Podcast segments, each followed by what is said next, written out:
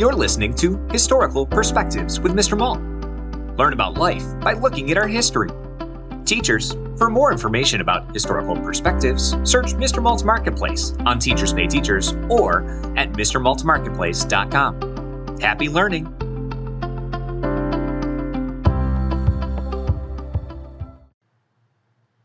Nineteen sixty nine moon landing. The Apollo 11 space flight to the moon only took four days. It blasted off from Florida on July 16, 1969.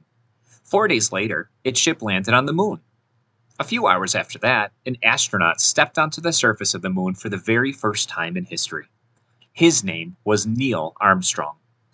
He spoke these words as he stepped out That's one small step for man, one giant leap for mankind. Buzz Aldrin also stepped out onto the moon shortly after that. The two of them worked for a couple of hours outside of the spaceship. They took photographs, measured things, and grabbed a bunch of souvenirs. Okay, souvenir is probably the wrong word. They collected samples for scientists to study when they returned to Earth. Meanwhile, back at the main spaceship, Michael Collins was orbiting alone for over 21 hours. He dropped them off and he picked them up. On July 24th, they all splashed down into the ocean near Hawaii and quarantined for 21 days. That was to make sure they didn't bring anything unhealthy back from the moon trip. They didn't. It is estimated that more than 500 million people watched this from their televisions at home. Not only was the science awe inspiring, but it was a race too. The Soviet Union and the United States were racing to be the first humans on the moon. This was the finish line in that race. Before and after this amazing achievement, lots of rocket ships without people have crashed on the moon's surface. Landing a spaceship is difficult.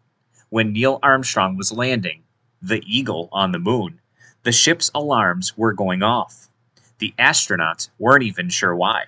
Still, with those sounds booming and the ship nearly out of gas, they did it. NASA's website reports that 24 Americans have journeyed to the moon and 12 have walked on it. So far, they have all been men. So far. Thanks for listening to this historical perspective. If you enjoyed this episode, be sure to subscribe. Also, search for historical perspectives on Teachers Pay Teachers to learn more about other topics such as the Golden Gate Bridge, Henry Ford, schools in the early 1900s, and so much more. Happy learning!